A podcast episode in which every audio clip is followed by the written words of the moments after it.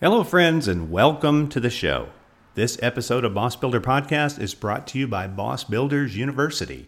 Now, if you are a manager, someone who's new to the role, someone who's in the role and struggling, or even somebody who thinks they might be making that transition to manager one day, training is going to be really important to you. Our Boss Builders University offers you the opportunity to learn on demand in interactive video sessions done by me to give you the knowledge and skills to be able to do that job well. You will absolutely fail if you don't spend the time and effort to get yourself some skills to make you effective. For more information, check us out at bossbuildersuniversity.com. As the boss, especially if you are a female boss, you probably realize that negotiation is a key skill. Now, our guest today is Donna Hughes. She is the founder of Launch Negotiation and she's going to be talking to us about negotiation. Now, I originally had her on the show for our sister station, which is HR Oxygen, but after listening to the interview, I thought it would be important for this audience too, especially, again, especially if you are a woman. Donna is going to talk to us about the definition of negotiation. She's going to talk to us about why it's important to negotiate. She's even going to cover topics like getting a seat at the table and most importantly, maybe salary negotiation so you can really get what you're worth. Lots of practical, actionable strategies here. I know you're going to enjoy it. She was a lot of fun to chat with. So why don't we quit talking about her? Let's talk to her. You know what to do. Buckle that seatbelt. It's time to hit the road. Welcome to the Boss Builder Podcast.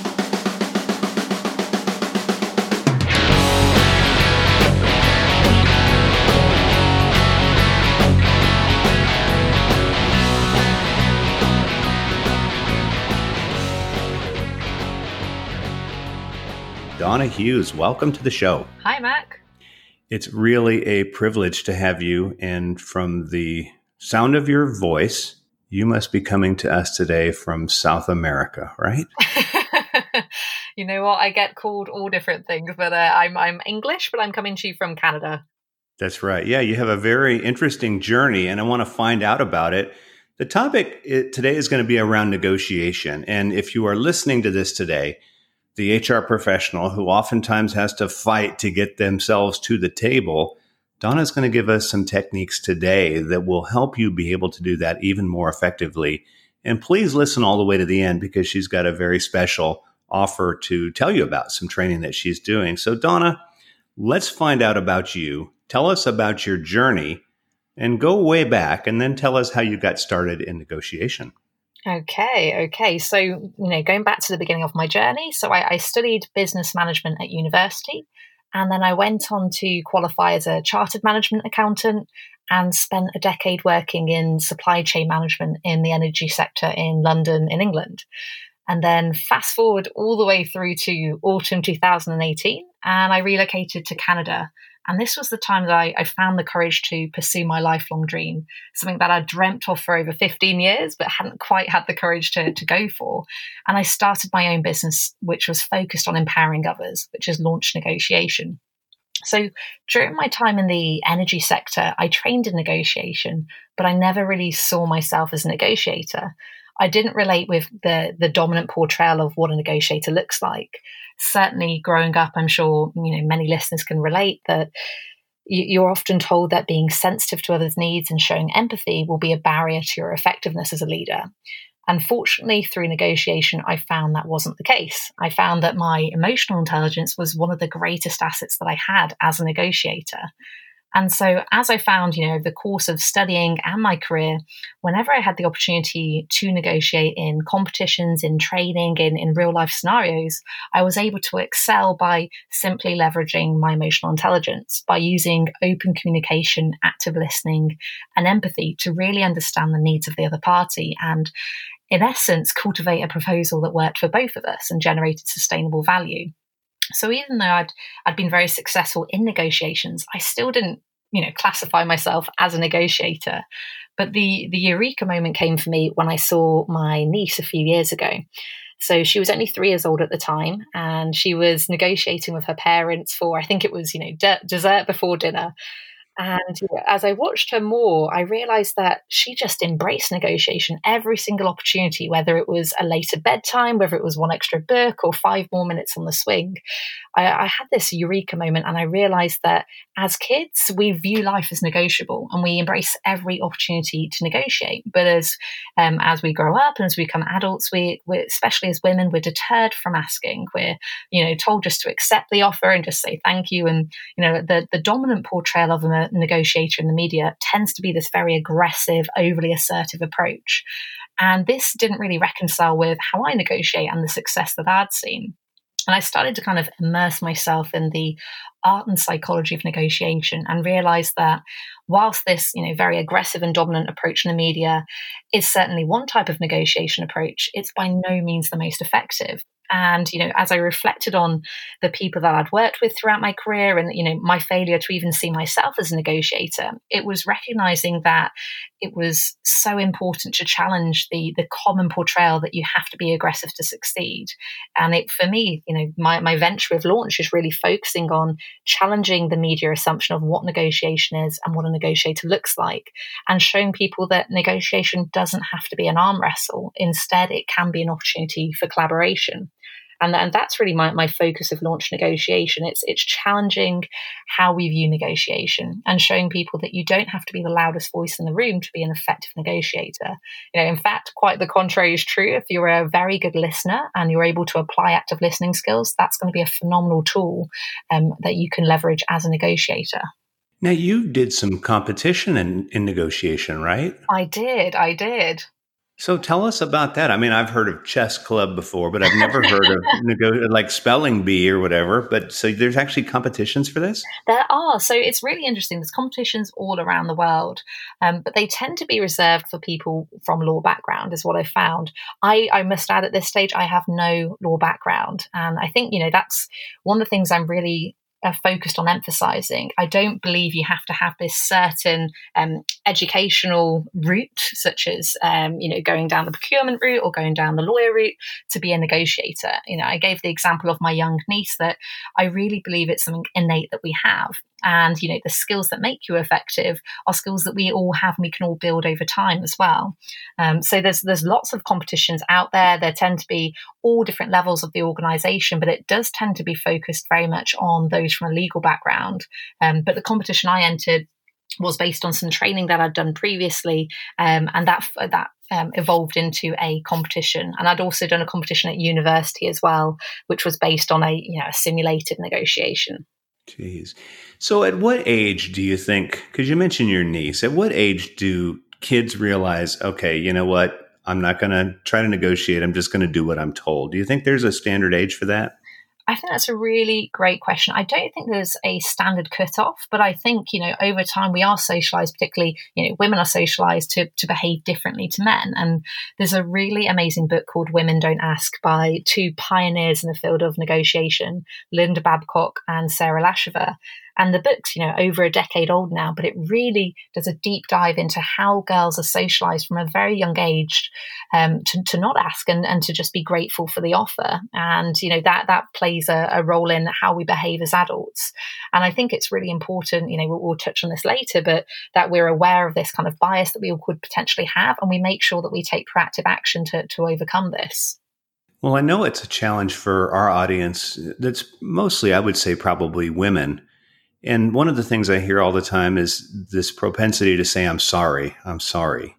And I mean, is that part of this whole thing that I should be grateful for what I have and I should not push the envelope? I'm sorry that I did this. I mean, is this all kind of tied together? I, th- I, think you're completely right. Language is a huge part of negotiation in terms of, you know, I use the most effective language when you are putting a proposal on the table.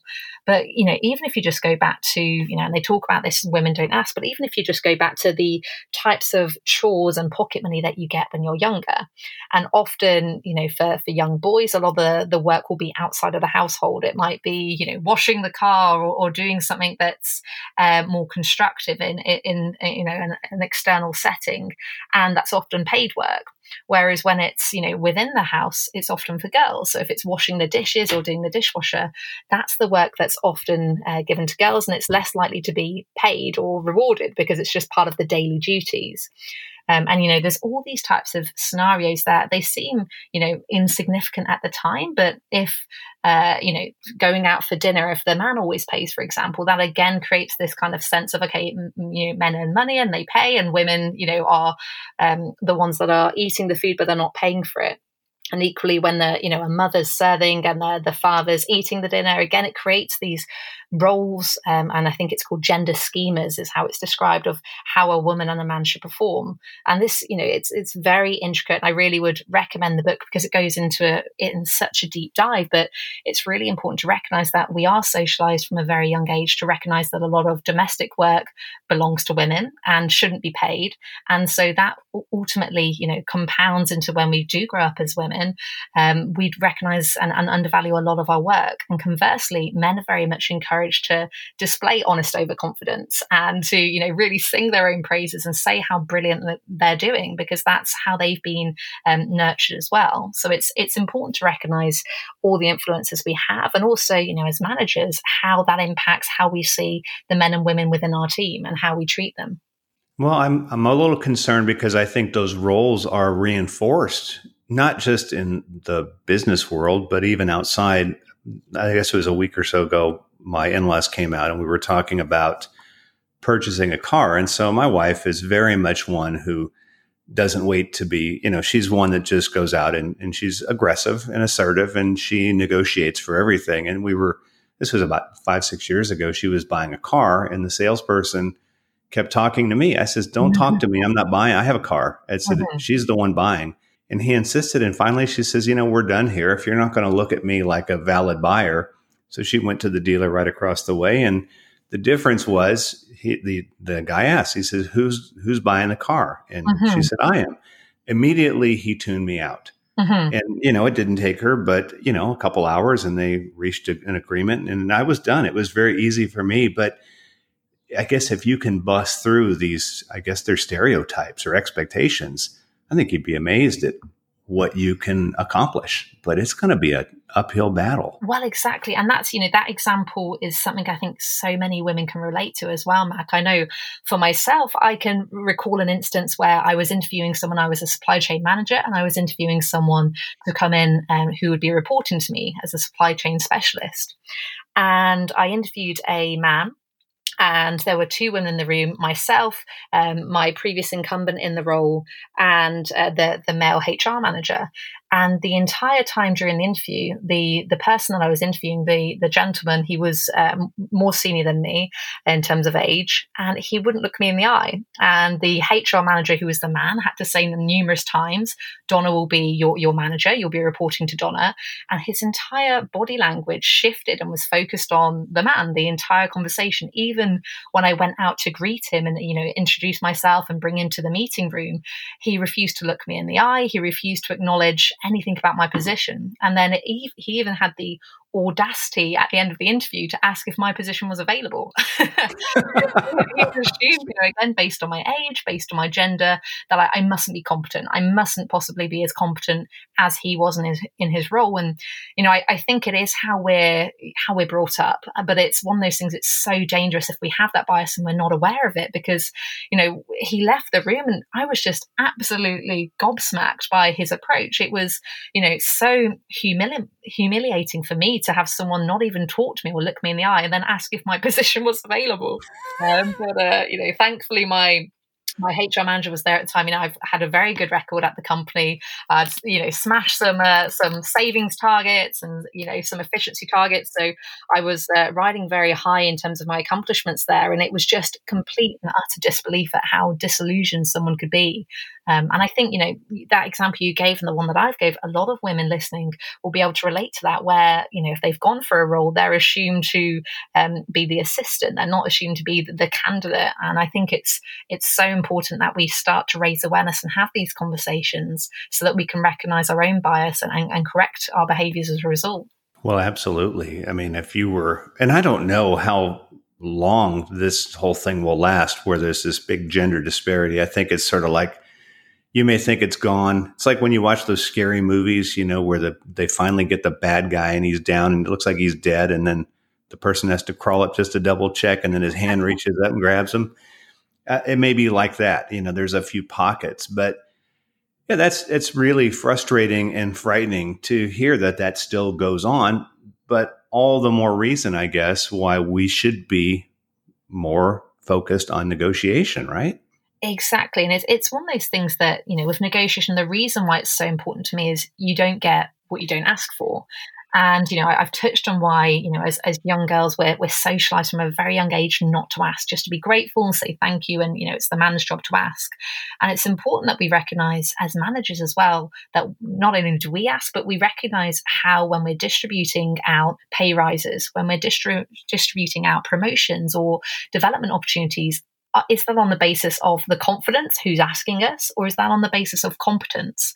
Because you know we, we've touched on that there's a this tendency to have honest overconfidence with men. And it's not saying that they're exaggerating because and they know they're exaggerating but it's it's a tendency to say they are far more comfortable singing their own praises most of the time as opposed to women. And it's important that we recognize are we distributing these opportunities on the basis of who's asking them for them and assuming that because they're asking they must be the most competent candidate or are we taking a step back and saying, you know what, there's this really strong, great potential female in my team, but she's never asked for a development opportunity? Does that mean she doesn't want it? Or does it mean maybe there's other factors in play? Maybe she doesn't realize how much she has to contribute. Maybe she doesn't have the confidence to step forward, but she would actually be fantastic for this opportunity.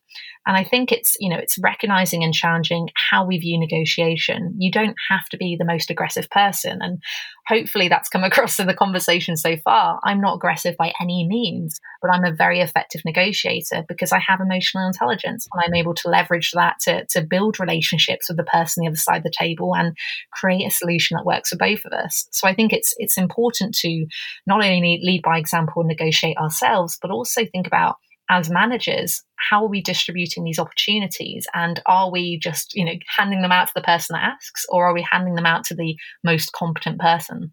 Well, I guess it's just a matter of almost relearning your whole approach to dealing with other people. And I'm glad you mentioned empathy because I think that's, you know, the building blocks of that. There's a lot of that is self awareness. And I think that's going to be key for all of us. You know, how, how come I feel uncomfortable? Asking for a raise or asking to be considered. And, uh, you know, there's a process for that. But you've given us a picture of negotiation, and I'm visualizing this as you were talking about the person who's aggressive. And I guess mm. I'll just fit into the gender stereotypes. this is a middle aged, bald man with a big old cigar and thumping his fist on the table. And that's how, when I think of negotiation, that's kind of what I think of. But how would you define it for me? I'd like a definition versus the picture because it's a pretty frightening picture in my head right now. You know what? That picture that you've just painted, go to Google image search and type in negotiator, and you've almost described it. Eye color and, and hair color and everything. It's that is the dominant portrayal. And that's why I'm so passionate about challenging that. Um, you know, there's a lot of uh, definitions for negotiation out there, but in my eyes, all negotiation is is a conversation aimed at reaching an agreement. So these are conversations we're having every single day. It's just often we don't see them as negotiations. You know, in my eyes, in reality, negotiation, it's something that transcends all aspects of our lives. So we negotiate at work with our direct reports, with our team, with our managers, with our colleagues, and with our clients. And we also negotiate at home with our family, our children, our friends, our pets, and even ourselves we negotiate each and every single day. And, you know, for a lot of women in particular, negotiation is a huge leap outside the comfort zone. We're very comfortable advocating for other people, but negotiating on behalf of ourselves is something that can be very challenging to, to know our worth and ad- advocate for it. So, the sooner you can begin to see the everyday nature of negotiation, the sooner you can build both your confidence and competence at negotiating. And, you know, the sooner you can start to recognize it is an everyday activity, it's something that, you know, will allow you to step out your comfort zone every single day and prime your mind to, to see the countless opportunities you have to negotiate. I, I've talked to you before this show, Mac, in terms of how I've used it in my life. And it's by no means being confined to salary negotiations. I've been able to halve the cost of my wedding. I've been able to negotiate discounts on my house and early upgrades for phones. There's all aspects of my life where I embrace negotiation. And that's just because I don't see it as one party winning and one party losing, but instead an opportunity to create value for both parties. But wouldn't I mean I'm going back to so let's just start with price negotiation. I mean, would that assume that if you wanted to go into the store and buy a pack of gum and it was 85 cents, I mean, is that something that you would negotiate or wh- where is the line you draw when you see like oh, 85 cents all right, I'll just go ahead and pay that. I like that example. I'd be a very busy woman if I was. Uh... well, that's what I was wondering. Like, at some point, do you say, "Okay, just pay it" because I don't have time to? Exactly. I mean, I'm just visualizing what happens you know, like when I went to China, you go to those markets to go buy that fake headphones and whatever else they sell up there. And you never just pay what's there. You go through back and forth and eventually you reach an agreement and you still feel like you got screwed. But I mean, at what point do you just say, okay, I, I don't have time for this? I think it's a great question. I think it's a it's a cost benefit analysis you have to do every single time. In terms of the approach that I would take if I was negotiating on behalf of one of my companies um, to negotiate with another vendor, I would obviously put a lot more time into the preparation and planning and the strategy behind the negotiation. Whereas, like you said, if I was buying a packet of gum, that's not something that's going to be worth my time negotiating. Even if I got it for half the price, I've saved forty cents. You know, it's not worth my breath.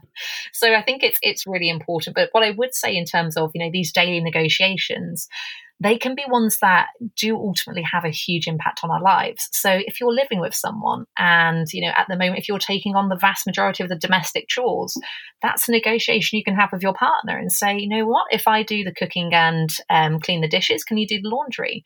You know, it, it shouldn't be assumed that you're taking on that whole workload. And you might actually find that, you know, there's strange worlds where some partners really enjoy ironing or, or certain domestic chores. And so, you know, if they'd rather do it themselves, they get that exact kind of crisp um, line on their trousers, then they can do it that way. So, you know, I think it's recognizing what's the what's the benefit and reward for you. But I, I think it's important to try and embrace it on a daily basis because negotiation, it doesn't just have to be about money. And it really isn't about that kind of financial transaction. It could be as much as negotiating with your child that if they do their homework, they can watch a show afterwards. It's these types of conversations that help us understand the other person and and create a solution that works for all of us. And you know, the, the reason I kind of encourage it is thinking about what's important in your life. You know, getting an early upgrade on the phone might be really important. If you can't afford to buy a brand new phone, but you know you're eligible in three months' time, you might be able to have that phone call. Um, right now, I know um, a woman that I spoke to last week um, shared how she had negotiated her car insurance and she'd generated, you know, several hundred dollars in discount um, simply by calling up her car insurance provider and saying, you know what, I've not been driving half as much as I used to, and can we reduce my annual mileage? And she saved, I think it was 400 US dollars. Um, wow. And you know, that's that's actually a tip I feature on my Instagram account. That was from money coach um, called Judy at Hear Me Finance, and you know what I'm trying to say is there are opportunities every single day and they do add up, but you have to really be looking for them and you have to broaden how you think about negotiation. It's it's not just limited to these huge multi-million agreements. These are conversations we're having every single day that can shape our life. You know, I've never met you in person. We've talked a few times. You don't strike me as the kind of person that would try to negotiate with me because I, I, have this picture in my mind. I've already given you the picture in the mind, but somebody who will always try to push the envelope. I guess for me, if I saw him coming, I'm like, oh God, this person is such a friggin' pain in the ass. Let's go somewhere else because they're going to try. Because, you know, we've had yard sales at the house and it doesn't matter. I, it, there was a stupid little candlestick my mother was selling, and I think she wanted a dime, and the guy offered a nickel. I'm like, come on, man, it's 10 cents for a thing. I don't even know why the guy wanted it. And I guess there is a mindset that would mean everything is negotiable. How do you balance this, Donna? Because you don't strike me as a person that is going to attempt to negotiate. And I guess you don't do it all the time, but yeah. I don't see that in you. But I have a picture in mind of somebody who would. Yeah, no, I think that that's that, you know that's a really great observation. I'm I'm glad to say you you know I wouldn't be negotiating over a candlestick, but uh, well, I was wondering, you know, we set a time for the podcast if we were going to have to negotiate that, you know, exactly, but apparently exactly. not. it's, you know, it's it's one of those things that you know I think often we view negotiation as binary, and that's because that's the dominant portrayal in the media that it's you've got to go in with this hard bargaining approach, you've got to be aggressive, and you've just got to focus on the price, and you've got to drill that price down. But for me, you know, the way I've always viewed it is it's a spectrum. It's non-binary. There's there's all different approaches. So, you know, you gave the example earlier of negotiating in a marketplace. So, you know, I traveled to Marrakesh and I was in the souks there, and a huge part of the culture is negotiating, and that's something that's really rewarding as well for the market vendors. It's part of the culture. It's part of what you do. So I remember it was a, a really sweltering hot day in the middle of August, and I just wanted a bottle of water. I was really thirsty, really parched, and you know, I went to a store, saw they had water, brilliant. And uh, you know, I asked how much, and they said I think it was the equivalent of 500 US dollars. I, I, should clarify, it wasn't a drum of water; it was literally a. You better drink it slow at that price, huh? exactly. It was a you know 500 milliliters bottle. So I just you know said thank you so much, a big smile on my face because I you know I knew exactly what he was trying to do, and you know kind of walked away. And then with every step that I took, I think I've you know it was the highest amount of money I've ever earned an hour. You know, with every step I took, it went down 250 dollars to 100 dollars, and eventually we settled on you know 50 cents. But part of the enjoyment for him was being able to, you know, see what he could get away with. And, you know, I dread to think what some tourists might have paid, but, you know, that's an example where it's not worth me saying, that's outrageous. What do you think? You know, it's, it's recognizing the culture and that's part of the culture. And that's, you know, it's, it's rewarding for him to see on a daily basis. He never has a fixed price. So some, some tourists might go all the way to, you know, $10 if they're really thirsty. So, you know, there's situations like that where it's a bit of fun and I, you know, can certainly enjoy myself, but the way I view those types of relationships are they are short term. I'm never seeing that market store vendor again. And so what you tend to find in those kind of short term one off interactions is people just focus on money, like that person that came and was haggling for that um, candlestick because, you know, they're never going to see you again. So they don't really care whether they offend you or not. Whereas, you know, the way I view negotiation and where I'm emphasizing it is on the longer term relationships. So those are ones where you can't use that hard bargaining, haggling approach because it is going to disrupt the relationship. If you're wanting to build and nurture a relationship with someone, you shouldn't just be focusing on price. You should be focusing on understanding their mindset, leveraging open communication and understanding what is important to them and how you can grow the relationship together. It's it's not going to be beneficial if I'm starting a relationship and I'm just just trying to get down to the lowest price. I would even question whether that's sustainable. If I'm trying to squeeze every last drop out of a supplier or client, how is that going to be sustainable in their business? Instead, I'd much rather explore how can we support each other? What is most important to you? You know, and you gave the example of price. I've certainly been in a, a, business situation before where a buyer was just looking for a fixed cost. For them, having the visibility of costs was very, very important. And the incumbent supplier didn't ask what was important to the buyer. They just assumed they just must want the lowest price. And so what they did was they, the contract came up for renewal, and they gave a um, a slightly lower offer than the, their existing price, and the buyer rejected it because it was still a variable price. Then they came in with another counteroffer, which was even lower, and they kept going lower and lower and lower just because this was getting rejected. And what had happened is there was a, a lapse in communication between the buyer, who should have said, "I just want a fixed cost. You know, I'd rather pay more, but I just need that price certainty for the next twelve months." And the seller had also fa- uh, the seller had failed to ask, "What's most important to you? Are you after a fixed cost, variable cost, lowest cost?" And in the end, what happened was the buyer ended up securing a deal which was much more expensive than any of the offers the, the incumbent seller had done, but they only secured it on the basis that it was a fixed cost.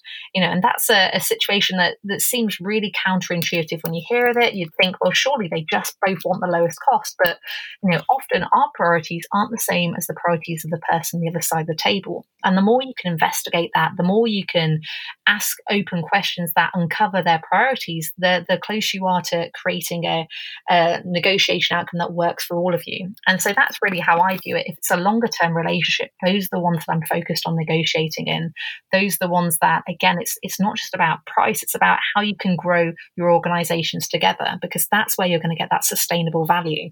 Just in hearing you tell that story, I see you seem like you get more and more excited the more and more you talk about it. I mean, I look at negotiation like stepping on a Lego with your bare feet. It does not look fun to me at all, but it sounds like it's become such a part of just the way that you carry yourself that you enjoy it much like the guy trying to sell you the $500 bottle of water, right? Exactly, exactly. I'm still thinking, did I miss something? Was there something special in that water? uh, exactly. I think. Well, we could do the same with toilet paper and hand sanitizer these days, right? And you probably exactly. could get away with five hundred bucks for a bottle of hand sanitizer. Exactly, exactly. And it's you know I think for me, uh, you know, I really enjoy negotiating. It's it's outside my comfort zone. I think as it is for many people, it's it's asking and, and exploring that it is uncertain and that is uncomfortable for a lot of people. But it's it's really important to recognize that you're not just taking; you can create huge value for people by negotiating.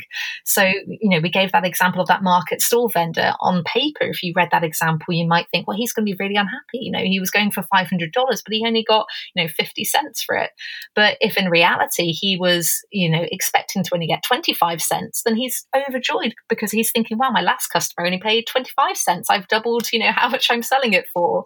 Now I, I like to think I didn't you know short sell myself that much, but I think often we view negotiations, as I said, as just you know one winner and one loser. But you know in all aspects of our life, if you approach it as a way to collaborate, if you approach it as a way to create value for both people, it can be hugely enjoyable because everyone likes to feel like they've got that bigger piece of the pie. And if you can create a relationship and nurture it where you make them feel like they've done a really good job, they've done a really good job at negotiating for themselves, they've done a really good job at negotiating for their organization, well, let me give you two scenarios that I think our audience would probably appreciate some, some help with. And so, uh, one scenario is going to be um, salary negotiation. I think that's always a good one to talk about. I do want to talk about that. But the other one is a concern that I hear often from from my audience, and that is trying to get themselves a seat at the table. So the table is where all the executives sit, where the decisions are made.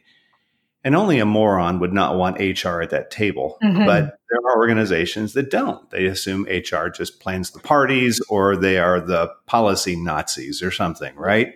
But they need, especially now, as companies start figuring out how to go back to work, if you don't bring them to the table, you got a real problem. Mm-hmm. But how could my audience, the HR professional, actually win a seat at that table? Let's do that one. Then I want to talk about salary.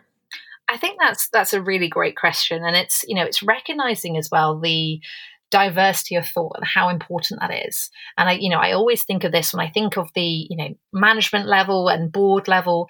If that demographic of the people on the board doesn't reflect your customer base, then how are you best serving your customers? And I, I would have the same conversation about the any type of strategic conversations. If the demographic of the people making those decisions doesn't reflect your employees, then how can you make sure that you are, you know, retaining your employees, motivating your employees, and, and really tapping into the potential of your employees. So, in terms of having a seat at the table, I would say explore why you currently don't. So, if you know, have you asked to, you know, first of all, ask, have you asked to be part of those meetings? And if you do get a flat out no, then I would use open, you know, open communication, open questions to ask how how can I get a seat at the table, or how can I join those meetings? And you know, again, consider it from the perspective of the other person. So, what would they have to gain from you being in those meetings? Now, you know, Mac, you've touched on it there. Of course, there is tremendous value that you can gain as, you know, a HR manager at being at those meetings. You're, you're a voice for the people. You are closest to the action in terms of knowing what is going on in the organization. You have your finger on the pulse. So, that is your kind of counter. But try and think of it from the perspective of the other person. Why might they, might they not want you as a, having a seat at the table? And try and make sure that when you're demonstrating your value when you're articulating this, that you're addressing any concerns or any hesitations that they might have. But I would say, you know, really frame the conversation to understanding and get them to say it's going to be uncomfortable for them, but get them to admit why they don't want you at the table or why they haven't considered it before. And then explore together how, you know, by you being at that table, you'll be able to really allow them to have a greater awareness of what's going on in the organization at a, at a human level, at a people level. That's great. Well, certainly, um, definitely a good reason to be up on your skills and especially staying current with stuff as it happens today because you want to have something to offer to the table. And I guess just getting there is not good enough. You have to be able to be listened to. And I guess that's a further negotiation, isn't it?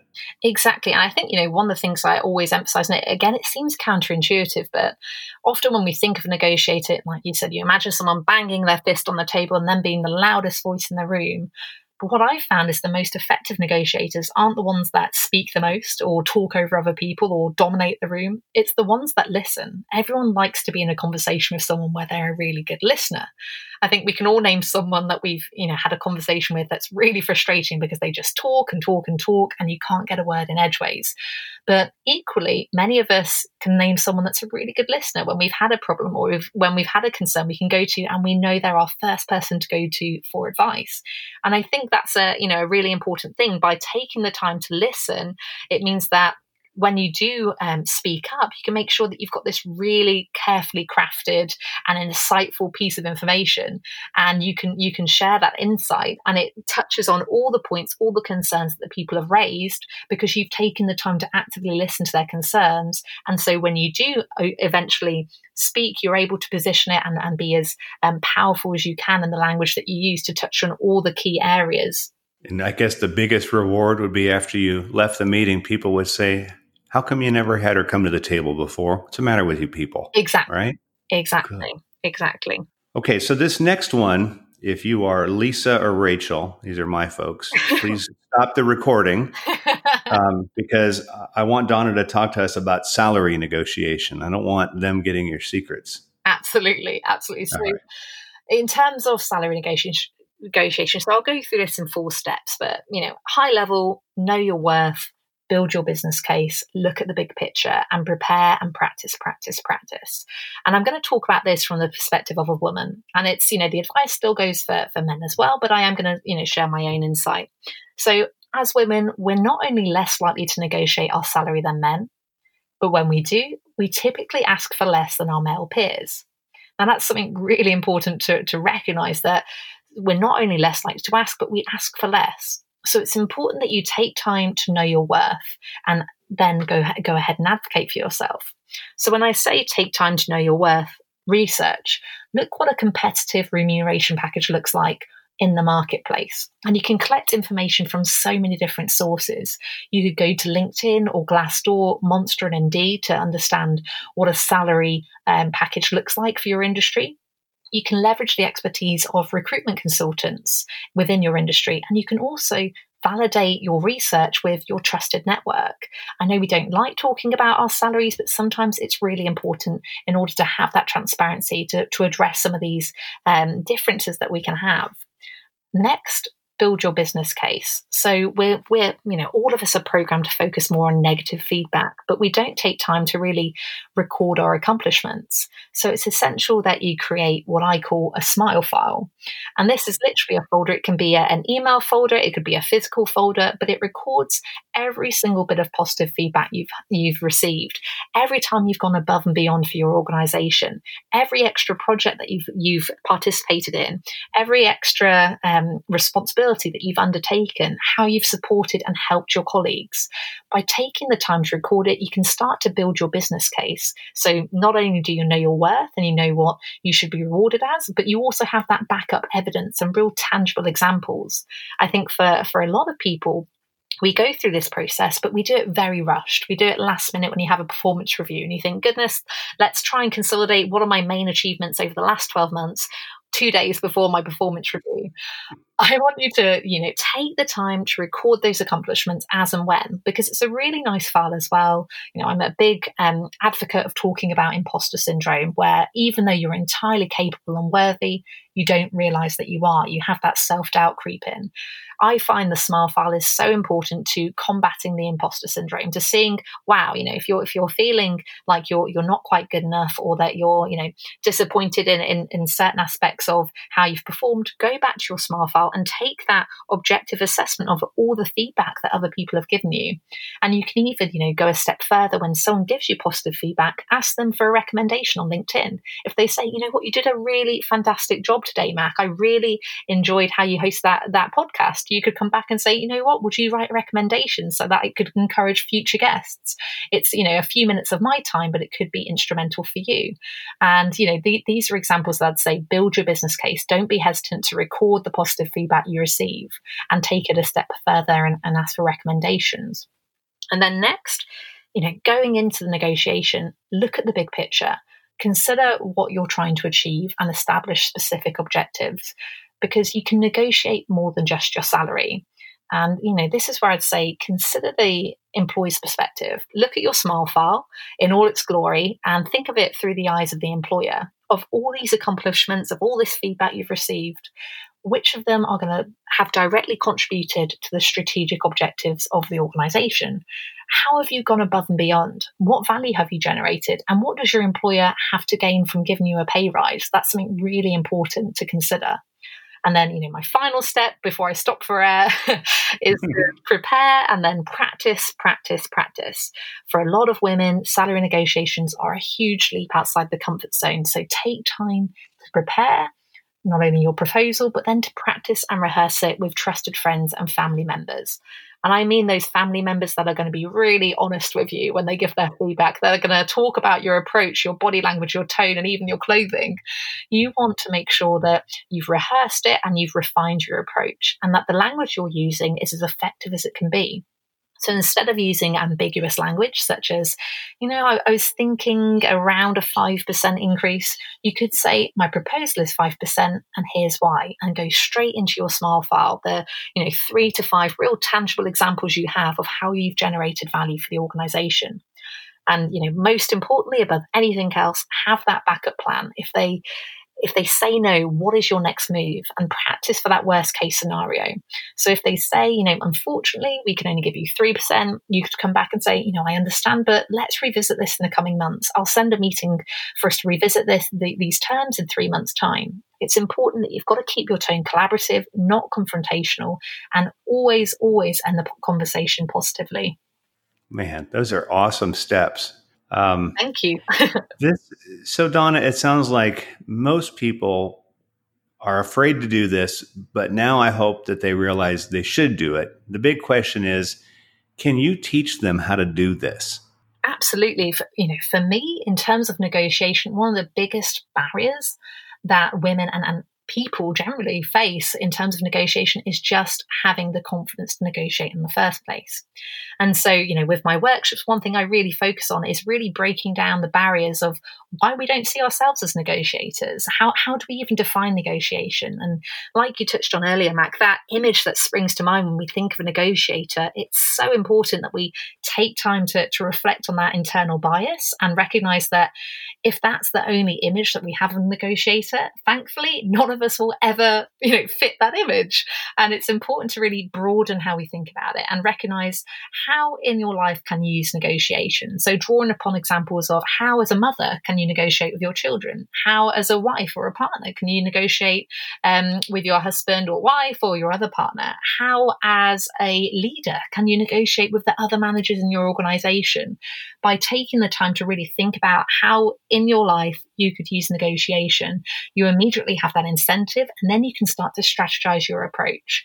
So for in, in my eyes, it's something it's an innate negotiation ability that we have but it, it's something that you have to really invest the time and effort to build that confidence up and then also building your competence making sure that you're using the most effective language making sure that you're positioning yourself as effectively as possible. And again, you know, exploring the psychology behind negotiation, recognizing the dangers of the ego in the negotiation, recognizing how is your approach um, how what's your default negotiation approach? And is that the most um, effective one for the scenario? Like we touched on earlier a hard bargaining approach is going to be disastrous if you're trying to use that in a long-term sustainable relationship because if you're just focusing on price you're leaving so much more value on the table that otherwise unless you're asking open questions you're not going to uncover. Wow, this is great. Well, I understand that launch negotiation provides training on how to do this, and you're even able to do this now virtually, right? We are, exactly. So, a recent pivot we've done this year is all our workshops are available virtually, which is fantastic, except, you know, I don't have half as many air miles as I used to have. yeah, I don't know when those are coming back. So, you might have to just sort of settle in that, you know, your chair in your home office is going to be the, the, the airplane seat for a while, huh?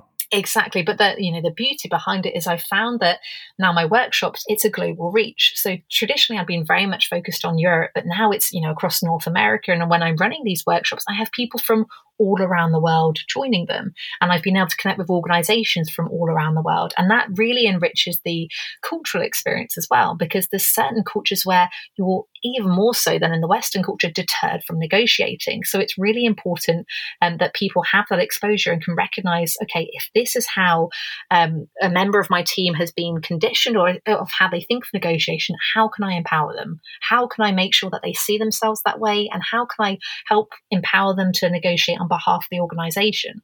Well, last question I have How can we find you, Donna? How can we sign up for your workshops? Because if you've been listening to this today, I think you got a pretty good business case for using this technique. But the skill is something you're going to have to learn. So, Donna, how do we sign up for your programs? Well, thank you very much, Mac. Well, head to launchnegotiation.com and you can also feel free to reach out to me, Donna at launchnegotiation.com. Um, on the website, we've got a number of different resources there as well. There's an article that I recently published with talent management platform TLNT, and that's talk talks about how to tap into your organization's negotiation potential. And that really explores the crux of what our courses are, are, offering in terms of making sure you're not just seeing negotiation as a skill set that's confined to sales roles or procurement roles. It's something that happens every single day in your organization, in every single department. And it's important that you recognize that so that you can tap into your innate organizational negotiation potential. Well, Donna, I am grateful that, uh, for one, we got introduced, but secondly, that you were able to give up some time to be on the show this morning. I think it's a powerful message. And if you're listening today, definitely check out Donna's site. It's launchnegotiation.com. I would love for you to sign up for her programs because I think this is a valuable skill, not only for you, but for you to teach as a leader and maybe as a parent. So, Donna, thank you so much for coming on the show this morning. Thank you so much, Mac. It's been an honor. Well, thanks for tuning in to another episode of the Boss Builder Podcast, the podcast for those of you who are new to supervision, those of you in the role and struggling, and even those of you who are thinking about one day making the important transition to management. This podcast is just one resource we have. If you check out our website at greatbosstools.com, you can view some other resources we have there. We'd love to have you as part of our courses. If you're listening to this podcast on any podcast app, we'd also appreciate you taking a few moments to give us a review. Positive, of course, it really helps us out. So, with that, take care and get out there and make it your goal to be the absolute best boss ever.